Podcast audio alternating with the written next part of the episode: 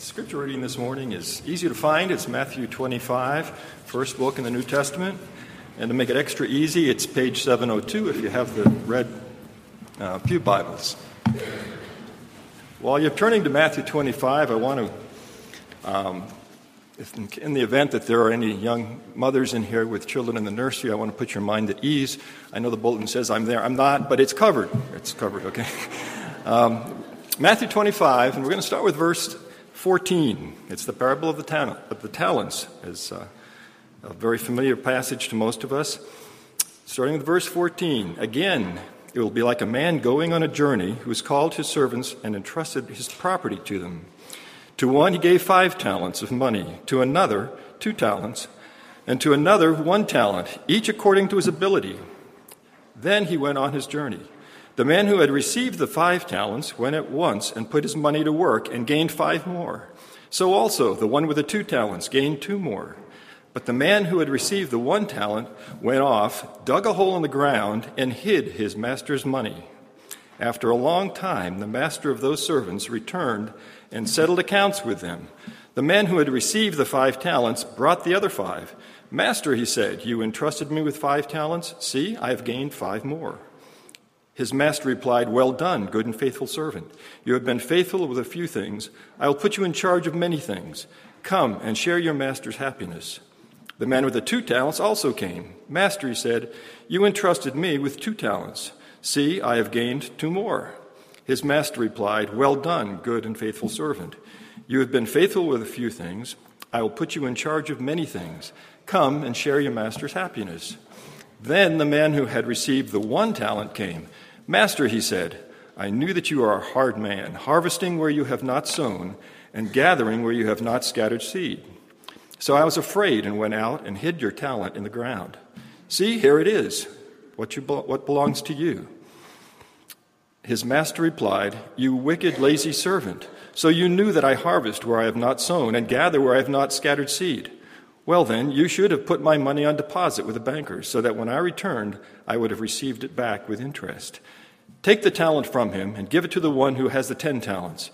For everyone who has will be given more, and he will have an abundance. Whoever does not have, even what he has will be taken from him. And throw that worthless servant outside into the darkness, where, he will be, where there will be weeping and gnashing of teeth. I pray that this morning uh, we'll understand this text and that we'll be applying it to our lives. Thank you.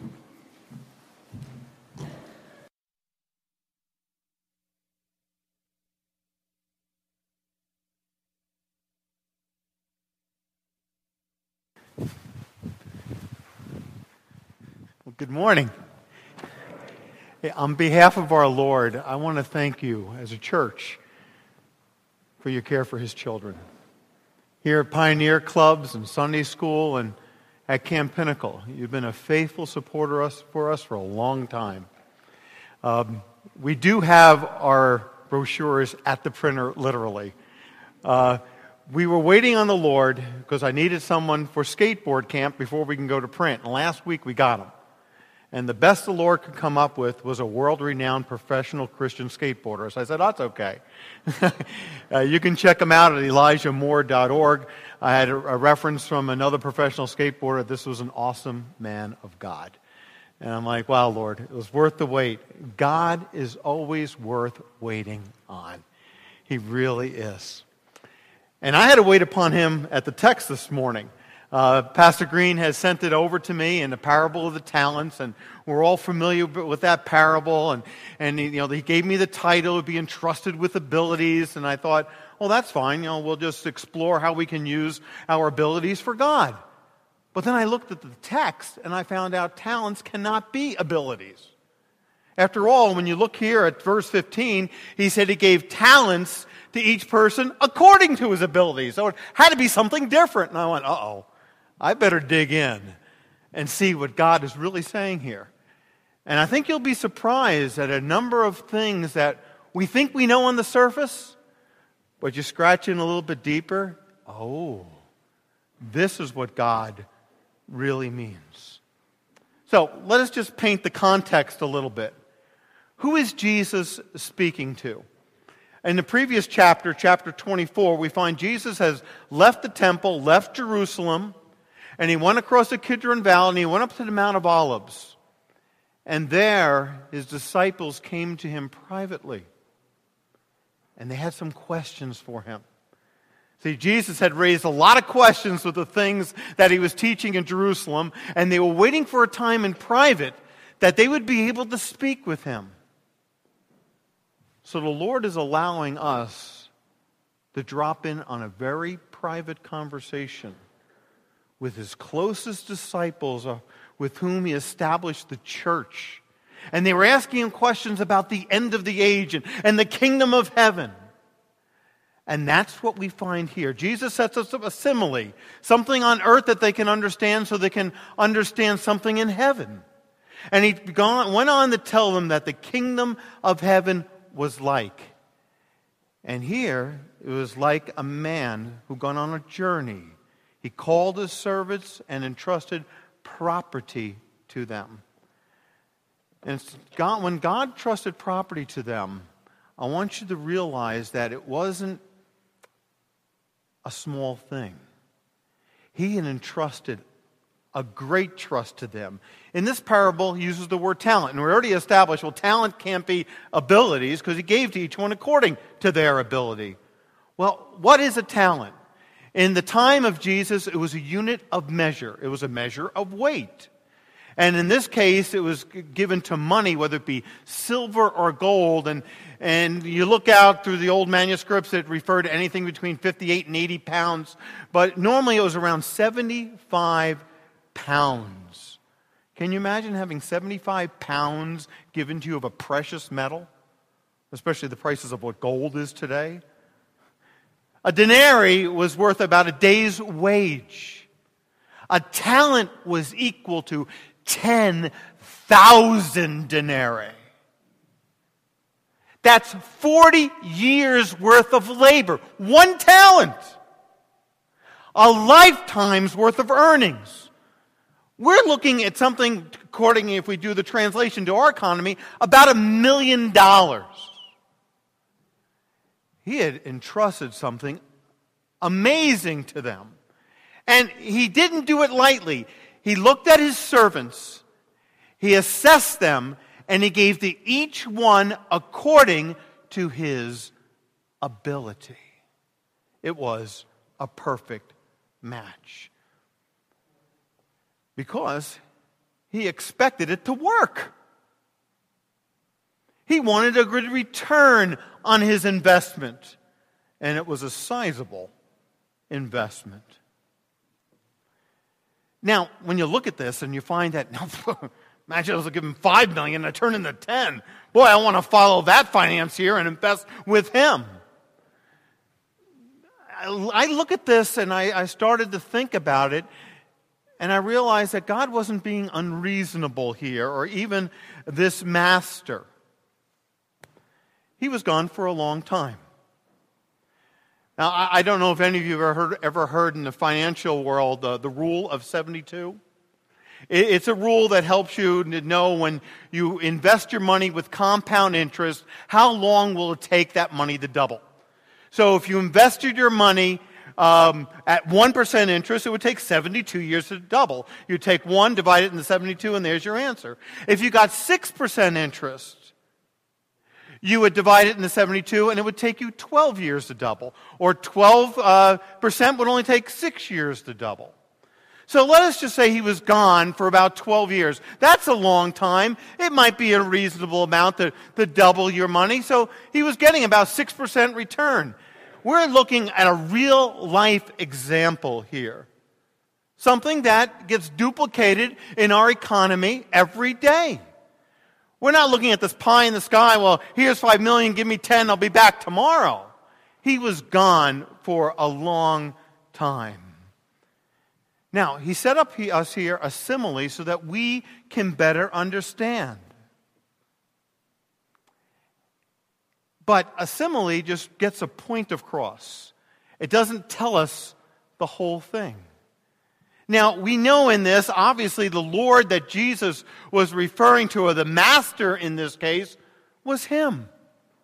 And what was God going to expect when He comes back to check in on each and every one of us when we check in with Him for eternal reward? That day is coming. What does He expect?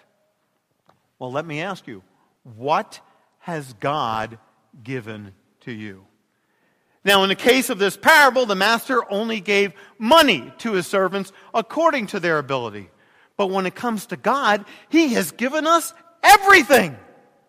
He has even given us our abilities. He has given us, as one commentator said, I look at this, really a talent is referring to opportunities. And I thought, well, you're right, but it's a lot more than that. God gives us opportunities, God gives us abilities, and God orchestrates everything that happens in every one of our lives.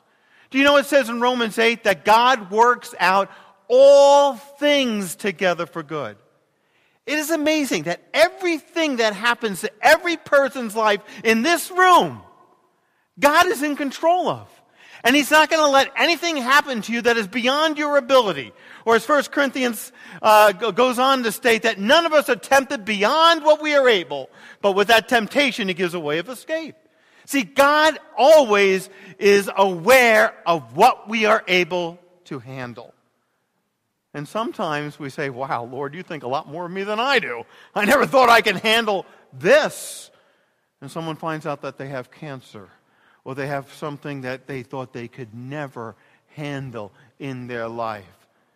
God said, With me, you can do anything. I will never leave you, I will never forsake you. So I think the title that the pastor chose for this section is good, even though the context is separating abilities from talents. With God, there is no separation. He is Lord of all, everything. There was once a convention of scientists. and they got together and they were just patting each other on the back saying, Wow, we're able to clone people. We're able to do all these miraculous things. We don't need God anymore. So they elected a representative to go to God to tell him we didn't need him. And he went to God and he said, God, we don't need you anymore. We can make man. We can do everything now. And God patiently listened. He says, Well, why don't we have a contest? The scientist, oh, sure. Let's have a man making contest. He said, okay. He says, I want to do it like we did originally with Adam. And the scientist said, fine. So the scientist bent over, picked up a hand of dirt, and God said, oh, wait a minute now. He goes, what? He goes, get your own dirt. There's nothing in our life, right down to the dirt, that doesn't come from Him. You know, in America, we like to be self made individuals. And, and, and, there's a lot to developing character that we can take care of ourselves and that we can take care of others. It is a good to be responsible. But we should never forget that we are totally dependent upon God. We take our breaths for granted. I remember when I was the age of the people and the young people in the front pew here, I, I was at. Um, up in Rhode Island, I was doing, uh, a, I won't recommend this, but cliff jumping off into a quarry. And we jumped down into it and we were doing this underwater swim contest. And one person swam under and he went out about halfway out. And I thought, I'm going to beat them. And I went and I beat them. And then a couple others went. And, and then I said, I want to go again. And I had decided to myself, I said, I am not going to go for a breath until I let out every stitch of air. And I swam and I swam and I swam. And then I, I needed breath, but I thought, well, I'll get a couple more strokes by breathing out slowly. I let it all out. And then I said, now I'm going to have to hold it in order to get to the surface. And I looked up and it was dark. I, that quarry was several hundred feet deep, and I just kept swimming like this, like this, like this. And I'm frantically, I'm trying to go to the surface, almost ready to pass out, and I come up, and I'm just a couple of feet away from the end of the quarry. And one of the guys said, Wow, Chris, you know, if you went any further, that end of the quarry goes into a shelf. I went, Wow. Don't take your breath for granted. Realize that you are dependent upon God for absolutely everything. God is aware of everything. The hair on our heads, I know with some of us, He's making His job easier.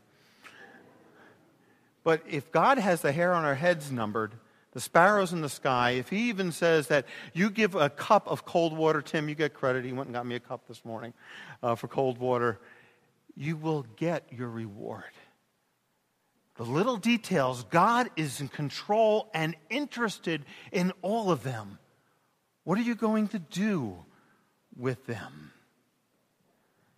And then at the moment that you accepted Jesus Christ and you were made part of his family, he gave you a spiritual gift. That happened. It was part of being born. Just like you're born with abilities and talents that come out later. Some people can play the piano. My wife could tell you, I cannot. I can't read music. I have a hard time. I can make a joyful noise. Give me a melody line, I do okay. Ask me to sing a part, and people start laughing. And I'm lucky if they only laugh. That's why I don't sing in choirs. We have, some, we have these abilities, the things that we naturally can do and can't do. God gave them to us. Well, the same is true at the moment that you were born again.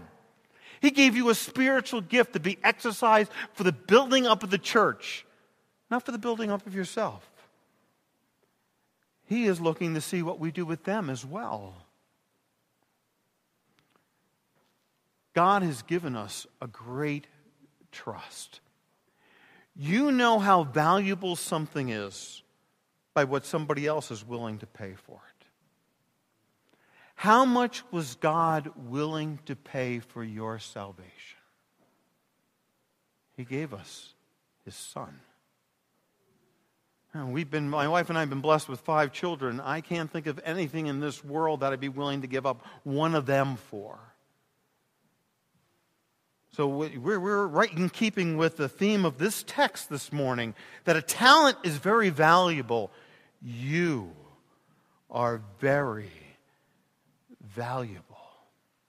See, you were made as a part of the church. And yeah, you might not be a wagging tongue like me up here this morning. You may be a finger or you may be a lung. Or as I found out a number of years ago, that the liver is extremely important. Well, about 17 years ago, hon, my, my liver failed and I about died. My skin all came off. Uh, when uh, some of our missionary friends, I was a village missionary for 20 years, they, they, they told Vicky, well, I guess we won't see Chris next year. I, I remember one time, I looked so bad, I got up in the middle of the night I turned the light on in the bathroom and I saw this reflection in the mirror and I thought, oh, I, I got scared. I went, oh, who else is here? And this thin, emaciated white person was me. Well, I come to appreciate my liver. Well, if you're just that part in the church, just because you don't get much recognition, realize that you are essential to the functioning of this body. So, now, no matter what your ability is, whether it's up here or down there or out in the community or in your family, everything you do is very important to God. He has already set a premium on it. And He's looking to see what you are going to do with it. He came back and he had a great increase. I mean, 10 talents? Boy, this guy had something worth $10 million? And do you know what it says when you look at, uh, in this text? He goes, You've been entrusted with few things. Now you will be entrusted with many things. Enter into your master's happiness. What we are entrusted with is very valuable to God, but it is nothing compared to that which He is going to entrust us with. Do you know that? according to 1 Corinthians 6, that one day we're going to be judging angels? I, don't think it's really accurate what you see on some of the old tombstones, RIP standing for rest in peace. We're not going to be sitting around lounging on some cloud up there. We're going to have challenges and adventures that this world has never even known. God has made us he made us to like interesting things. Do you think heaven's going to be boring? You don't have a clue. But Jesus here, in sharing with his disciples, is giving them clues to help them to understand the importance of the short time that we have in living this life that it should be lived for God in everything. Now, who better than the Apostle Paul to be able to compare heaven with earth? I mean, he was left for dead several times. He said he was caught up into heaven, whether in the body or spirit. He didn't know, but he was there. And he shares for the people in Philippi in chapter 3 and verse 8. He said, When I compare everything that you have in this world to that of gaining Christ, I count them but rubbish. Now, rubbish is kind of a euphemistic interpretation of the word. It is really talking about dung here. Just think the riches of this world, all the things that we have or, or want to have, is really just a pile of dung compared to what God offers. Now, we do not envy a fly's diet, at least I hope you don't. You know, Pinnacle, we have horses, so we got a lot of flies, and I see what they go for. I don't want that. Just think if you choose this world over the one to come, you're like a fly. By faith, understand and live your life well. He gives a greater joy. Enter the happiness of your master. You know, it, it, seems to be our goal in life. We all want to be happy and we, we do things that fulfill ourselves to be happy. Well, God has given us the answer, and it is found in Him. As good as family, job, home, and possessions are, we're to hate them compared to our love for the Lord. We're to seek ye first the kingdom of God and his righteousness, and all of these things will be added to us. It's interesting to note that the fellow that had two talents and the fellow that had five talents received the same reward. They both had their cup overflowing. Now, I'm sure the guy with five talents had more responsibility in heaven in keeping with his abilities, but whether your cup is small or whether your cup is tall, God's going to make it overflowing, and you're not going to have any sense of lack. You're just what God made you to be in order to honor Him. And just like all the snow, and there's a lot of snow outside, isn't there? All the snow between here and Camp Pinnacle, if you looked at those trillions upon trillions of snowflakes, you would not find one that was the same as another. So too you, in the kingdom of God, have a very unique place that only you can fill. That's why you're so valuable. When I was a kid, I used to collect coins. I remember I was always looking for a 1955 double die. I think there was only a few of them made. You know, they were worth, I look in the book, hundreds of thousands of dollars. I go, wow, I wish I had one of those. I never got one. Good thing because I only had two coin collections in my life and they both were stolen. So if I had one, it wouldn't have lasted very long. We learn if you're in the numismatics that you find that the less they minted or the more rare something was, the more valuable it was. You are the only you that God has ever made. And all the people past, and if he should tarry for any to come, you are unique. That's why he was willing to give his son for you. You are very valuable. And so much so, we see here that it says in the text that come and share in your master's happiness. And it goes, well, here, here's your happiness. No, we have it with him. One person was asked, What is heaven like? And they very wisely answered, It says, Heaven is where Jesus is. Oh, yes, it has streets of gold and all these other amazing things. But the person of God, we are blessed not only by his great creation, but how much better and greater is the Creator. He wants to have that intimate relationship with you in every area of your life, with every ability, with every possession, with every opportunity.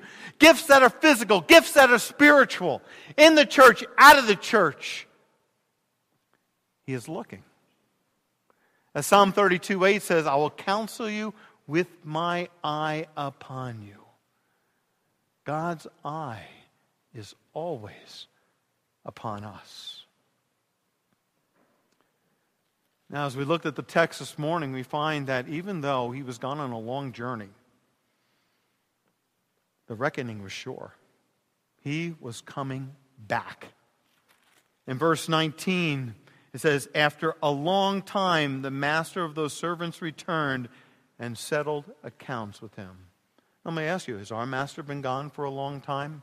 Acts chapter 2, up into heaven. Now we're in 2011. Yeah, he's been gone a long time. Just because he's gone a long time doesn't mean he won't come back. Hmm. You look at your Bibles that you have. Do you realize a third of your Bible, when it was written, was written in future tense? It was written prophetically. And now, that one third of the scripture that was written in future tense, 90% of that has become, already come to pass, and quite literally. When I was a young Christian, I went back to Long Island where I grew up. My friend across the street, his name was Paul Copa, and I wanted to challenge, kind of witness to him, and, and he was a real skeptic. He's still, actually, to this day, an atheist, a lawyer in New York City doing something. And I took, I, I said, I want to do a test with you, Paul, and I read to him Psalm 22. And if you read Psalm 22, you find that it so accurately depicts the, the crucifixion of our Lord. I mean, it talks about rolling dice for his clothing and his clothes not being torn and being hung between two thieves and every bone being broken out of, every bone being out of joint and, and all of this. And I read this to an atheist. And I said, Paul, I have one question for you. I said, Did I just read to you from the Old Testament or the New? And you know what he said to me? And I quote, Chris, I'm not stupid. That's talking about the crucifixion of Jesus. It's from the New Testament. I said, Paul, I said, this was written a thousand years before the crucifixion and 500 years before the method of crucifixion was ever even invented. So when God says something, do you think you can count on it? Just because it's been a long time. Don't let that make your faith wane. Realize that you're that much closer to that day of the Lord. And he will come to settle accounts, and we would be wise to live for that day. James Elliot, that missionary to the Auca Indians in South America who died the year I was born, 1957, said, He is no fool who gives up what he cannot keep to gain that which he cannot lose. You'd be wise to follow that advice. Also, he said this, and it's a new quote that I keep on my mind uh, quite often these days. He goes, Wherever you are, be holy there. Don't float through life. As Ecclesiastes says, whatever your hand finds to do, do it with all of your might. And when you're tired, go to sleep. But don't sleep through work. Be hot or be cold. Don't be lukewarm. Give of your best to the master. There's an old saying in the business world a worker doesn't do what you expect, he does what you inspect. Know that each of us, there's a day coming that we will be inspected by the Lord Himself. And the reward is sure. For the faithful, well done, thou good and faithful servant. Your cup will overflow. You'll enter into your master's happiness. You'll have great adventures, greater challenges, more things you'll be put in charge of, whatever it is according to your ability and purpose for which He had uniquely made you. but for the faithless, judgment. Now I'm going to say something, and it's going to sound like heresy, but hear me out. You've heard it said that you cannot believe everything you read. Listen close now. You cannot believe everything you read in the Bible. Huh? What do you mean? Well, let's look at verses 24 and 25. Then the man who had received the one talent came. Master, I said, I knew that you are a hard man, harvesting where you did not sow, servant. You knew that I harvest where I had not sown and gathered where I had not scattered seed. Question mark?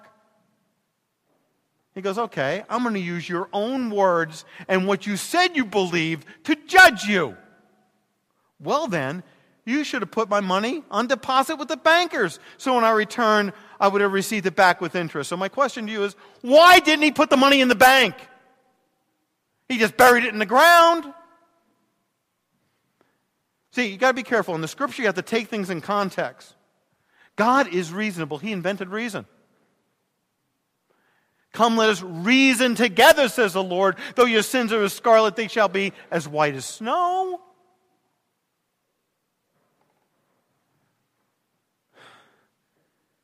Why didn't he put his money in the bank? he was a wicked and lazy servant, but he was shrewd. Servant, his master went on a long journey. Now, you can ask the, good, the guy the Good Samaritan helped just how hazardous it was to travel in those days. Beaten and left for dead. Well, there's a good chance the master may never come back. But if so, if he didn't come back, I would know where this money is hidden. I'd have it. If he did come back, I'm in trouble. Huh? I'll bury the money and I'll still have it to give to him. He was hedging his bets. He was prepared whether they did not come back or he did come back, and he had rehearsed this answer. And just like many people thought they tricked Jesus when they came up to test him, you know, you know, should we give taxes to Caesar or not? Render to Caesar what is Caesar's and to God what is God's. And they're like, gee, we didn't think there was an answer to that. Well, the issue here we find is belief. And this man we know was an unbeliever. James said, I'll show you my faith by my works. Look at the works of this guy. And in verse 30, as we conclude this text, he said, And throw that worthless servant outside in the darkness, where there will be weeping and gnashing of teeth. It's interesting. We find in this text both saved and unsaved receiving talent. So the talent cannot just equate only to spiritual gifts, it applies to everything. For the Lord gives everything to you. So when we find here, as the pastor entitled, entrusted with abilities, God is looking at every little thing in your life. What are you going to do with Him? You know, we are told in the scripture whatever you do, whether you eat or drink, whatever you do, you can do all to the glory of God. And that is our challenge before us this morning to sanctify and further sanctify every area of our life. Even the things that look so small to us can bring glory to Him. So, in conclusion, I just want to ask us a few questions. In Philippians 2:12, we're told to work out our salvation with fear and trembling. Now we know salvation is a free gift of God, not as a result of works, lest any man should boast, according to Ephesians 2. But though we need not be afraid to be thrown out, we need to make sure that we are ready to hear, Well done thou good and faithful servant.